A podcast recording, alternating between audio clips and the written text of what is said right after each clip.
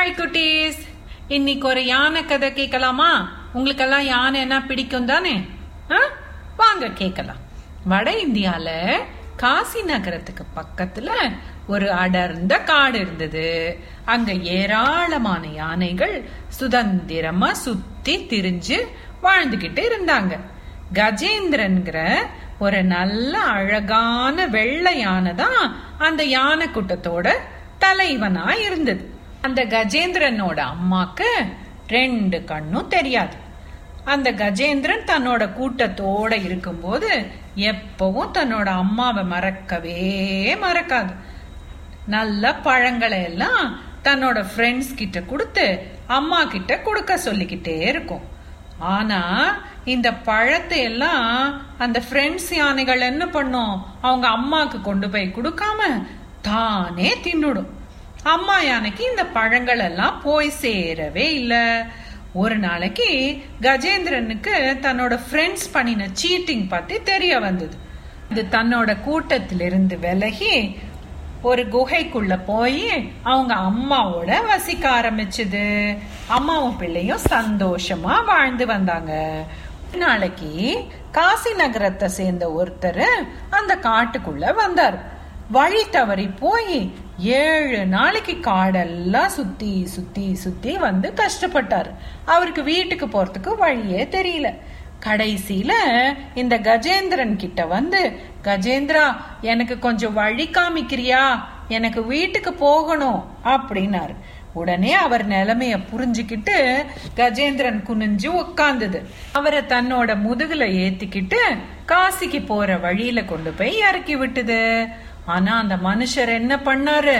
காசிக்கு போன உடனே காசி ராஜா கிட்ட போய் ராஜா ராஜா அந்த காட்டு குகையில ஒரு கம்பீரமா அழகா ஒரு பெரிய வெள்ளை யானை இருக்கு ராஜா அப்படின்னு சொன்னார். உடனே ராஜாவும் தன்னோட வேட்டைக்காரங்களை அனுப்பி இந்த யானைய பிடிச்சிட்டு வாங்க அப்படின்னாரு. கஜேந்திரன் அப்ப அந்த ஏரி பக்கத்துல நின்னு தண்ணி குடிச்சுக்கிட்டு இருந்தது. காரங்க அதை பிடிச்ச போது அது ஒண்ணுமே சொல்லல. எதிர்த்து போராடல. பேசாம வாய மூடிக்கிட்டு அவங்க கூட போயிடுச்சு. தன்னோட மகன் திரும்பி வரலையேங்கிறது தெரிஞ்சு அந்த கண்ணு தெரியாத தாயான ரொம்ப மனசு வேதனைப்பட்டது. என் பையன் எங்க போனானோ தெரியலையே. என்கிட்ட யாரு சொல்லுவாங்க அப்படின்னு கவலைப்பட்டுக்கிட்டே இருந்தது.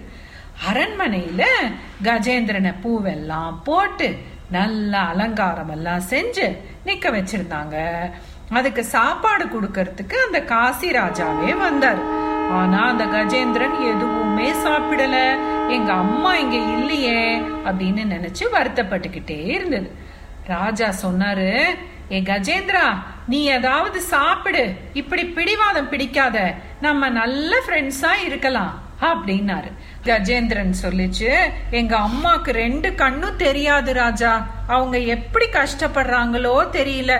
இப்படி இருக்கும்போது நான் எப்படி நிம்மதியா சாப்பிட முடியும்? நீங்களே சொல்லுங்க.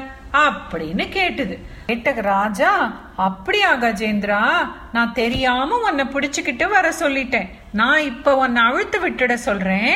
நீ சுதந்திரமா திரும்பி காட்டுக்கே போய் உங்க அம்மா கூட சந்தோஷமா இரு அப்படின்னு சொல்லிட்டு ஆட்களை கூப்பிட்டு இந்த கட்டை அழுத்து விட்டுடுங்கப்பா. அந்த யானை திரும்பி காட்டுக்கே போகட்டும் அப்படின்னாரு. கஜேந்திரன் மறக்காம ராஜாக்கு ராஜா ரொம்ப நன்றி ராஜா. உங்க அன்புக்கு ரொம்ப ரொம்ப நன்றி. நான் இப்ப எங்க அம்மா கிட்ட போறேன் அப்படின்னு சொல்லிட்டு ஓட்டமா ஓடி போய் அந்த ஏரியிலிருந்து நல்ல தண்ணிய தும்பிக்க ஃபுல்லா நிரப்பி அவங்க அம்மா கிட்ட போய் மேல புஸ்ஸுன்னு தெளிச்சுது. அவங்க அம்மா அச்சிச்சோ மழை பெய்யுது போல இருக்கே. இந்த சமயத்துல என் பையன் இங்க இல்லையே அப்படின்னு அழ ஆரம்பிச்சது. உடனே கஜேந்திரன் சொல்லிச்சு அம்மா நான் தாம்மா உன் பிள்ளை வந்துட்டேம்மா பாருமா அப்படின்னு சொல்லுச்சு. அவங்க அம்மாக்கு அவ்வளோ சந்தோஷமாயிடுச்சு. ராஜா உன்னை விடுதலை பண்ணிட்டாரா கண்ணா? அப்படின்னு கேட்டுது. ஆமாமா அந்த ராஜா ரொம்ப அன்பானவர். அதனால நம்ம நிலைமைய புரிஞ்சுக்கிட்டு என்ன விட்டுட்டாரு. நானும் சந்தோஷமா ஓடி வந்துட்டேம்மா அப்படின்னு சொன்ன உடனே அம்மாவும் பிள்ளையும் மகிழ்ச்சியோட அந்த குகையில வாழ்ந்து வந்தாங்க.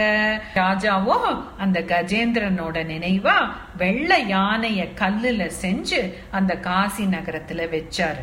வருஷா வருஷம் மக்கள் எல்லா பகுதியிலிருந்து வந்து அந்த யானை திருவிழாவை ரொம்ப நாள் வரைக்கும் சந்தோஷமா கொண்டாடினாங்க. என்ன குட்டீஸ் உங்களுக்கெல்லாம் இந்த யானை கதை பிடிச்சுதா? சரி இந்த கதையில இருந்து நம்ம என்ன கத்துக்கிட்டோம்? சொல்லுங்க பார்க்கலாம். ம்? என்ன கத்துக்கிட்டோம்னா நம்ம எல்லார்கிட்டயும் அன்பா இருக்கணும்.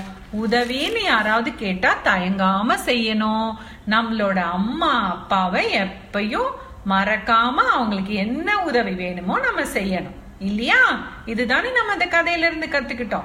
ஓகே இன்னொரு கதையோட பின்னாடி சந்திப்போம். பாய்